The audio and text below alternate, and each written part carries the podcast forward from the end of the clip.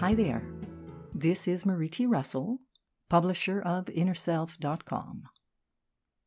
Welcome to the Inner Self audio version of How to Remove Your Invisible Mask, written by Radha Ruparel. Radha is the author of the book Brave Now Rise Through Struggle and Unlock Your Greatest Self. The excerpt is narrated by Marie T. Russell.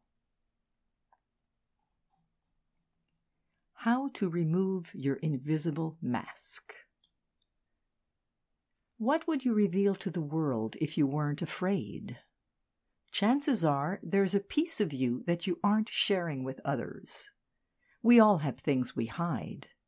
Sometimes there are deep, dark secrets. But other times, they're the best part of ourselves our dreams, our hopes, or even our affection for others. Somehow, though, we all walk around the world with masks on, protecting ourselves from being fully seen or from the risk of being judged. But what would happen if we removed those masks for a moment? I gave removing my invisible mask a try earlier this year as I faced a battle with long COVID and had to lean on others for support. I used to think that reaching out for help implied weakness, that strong people didn't complain and can tough it out. Now I believe the opposite. Admitting you can't do it on your own is not weak at all. In fact, the single most important thing that helped me through this terrifying health battle was learning to be vulnerable. I also discovered that when I let my guard down and shared my struggles with other people, they started to feel safe enough to open up and share their hidden struggles with me. If sharing ourselves is so powerful, what stops us from opening up? I believe we make the false assumption that we're alone in our emotions. Of course, if we're being completely rational, we know that other people also feel love, joy, sadness, fear, anger, shame, and guilt, just like us. We're not alone at all. So, how can we start peeling off our invisible masks and be real with one another? I've learned four things that can help. First, start with one person. If there's an issue you're dealing with, you don't need to reveal it to everyone at once. Start small. Pick someone and let this person know what you're going through. Even this small step can be a huge release and offer you relief. In sharing your authentic self with someone else, you create a space for that person to open up as well. I've learned that it only takes one person to inject vulnerability into a space and transform it. Perhaps that person could be you. Second, get comfortable with discomfort. Sometimes when we share ourselves openly, it feels uncomfortable because we're not used to being vulnerable. It's not surprising, really. We've been taught from a young age to act like everything's okay, so revealing the raw truth is likely to feel a bit awkward at first.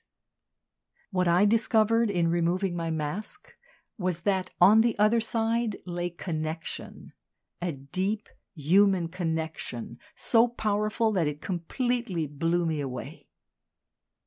Once I started connecting with people on a deep level, I realized that it was definitely worth my initial temporary unease.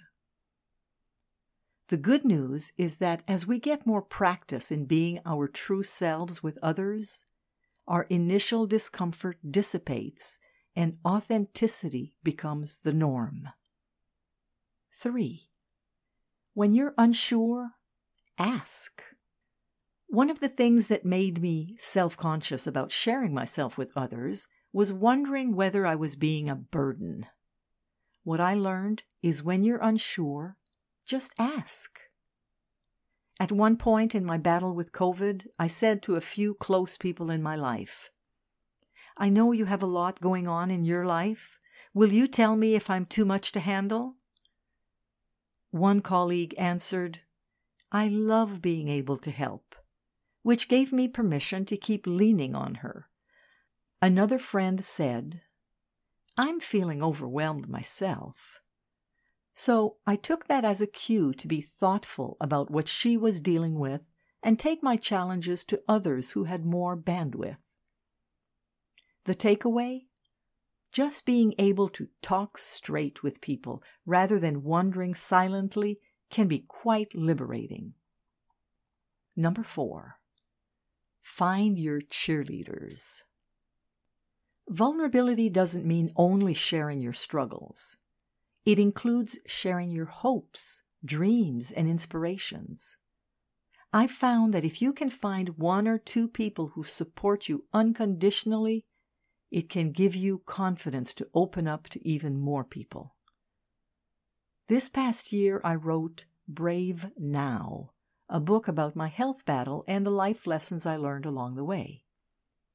In the early days of writing it, I shared a first draft with a couple of people in my life whom I consider cheerleaders.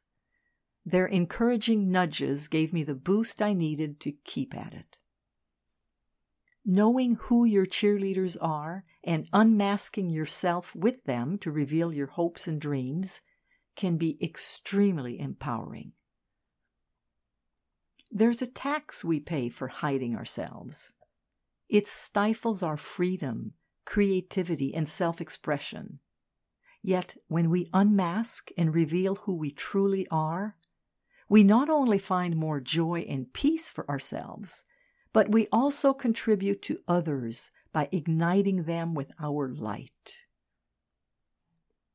This article was written by Radha Ruparel, author of the book Brave Now Rise Through Struggle and unlock your greatest self.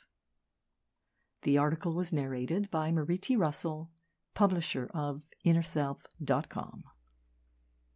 We hope that you have enjoyed this article. For over 30 years, we at Inner Self have sought to encourage new attitudes and new possibilities. For more inspiration, visit us at InnerSelf.com. Thank you.